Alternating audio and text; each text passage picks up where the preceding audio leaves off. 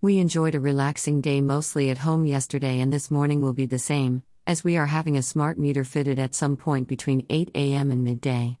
But then we will be rewarded with lunch out with my aunt and uncle, who we have not caught up with on this trip yet. My day began yesterday with a wonderful swim in the sea with a salty, the sea was still clear and calm, though the sky was gray, so I was not treated to a spectacular sunrise again. I took the dogs for a runabout on the way back, and the boys were both fast asleep when I returned. I made tea and boiled eggs with soldiers for breakfast. Joshua woke for his Weetabix but wanted to doze some more in his bed. So, my husband and I took the quiet opportunity to chop up logs and stack them up to dry out.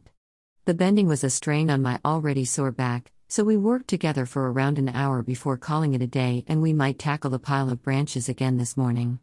We then had a bread and cheese lunch at home, then my husband went out to watch a football match on Sky in a pub on the pier.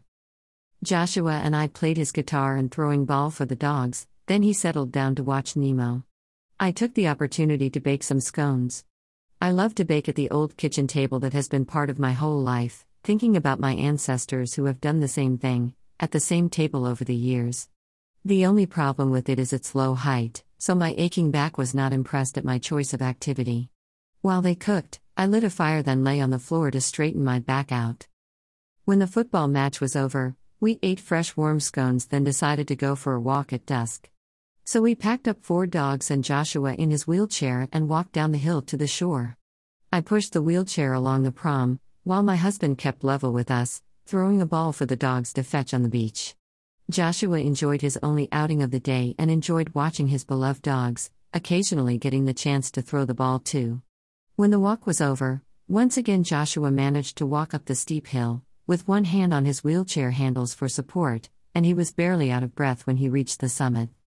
It was not the most exciting day of our holiday, but it was fun and we need our chilled out, home based days too. Today he is missing his Valentine's disco at daycare, so he will be wearing a red t shirt, like his peers, while he would have enjoyed the disco party. On balance, I think he is happier to be on holiday with mum and dad.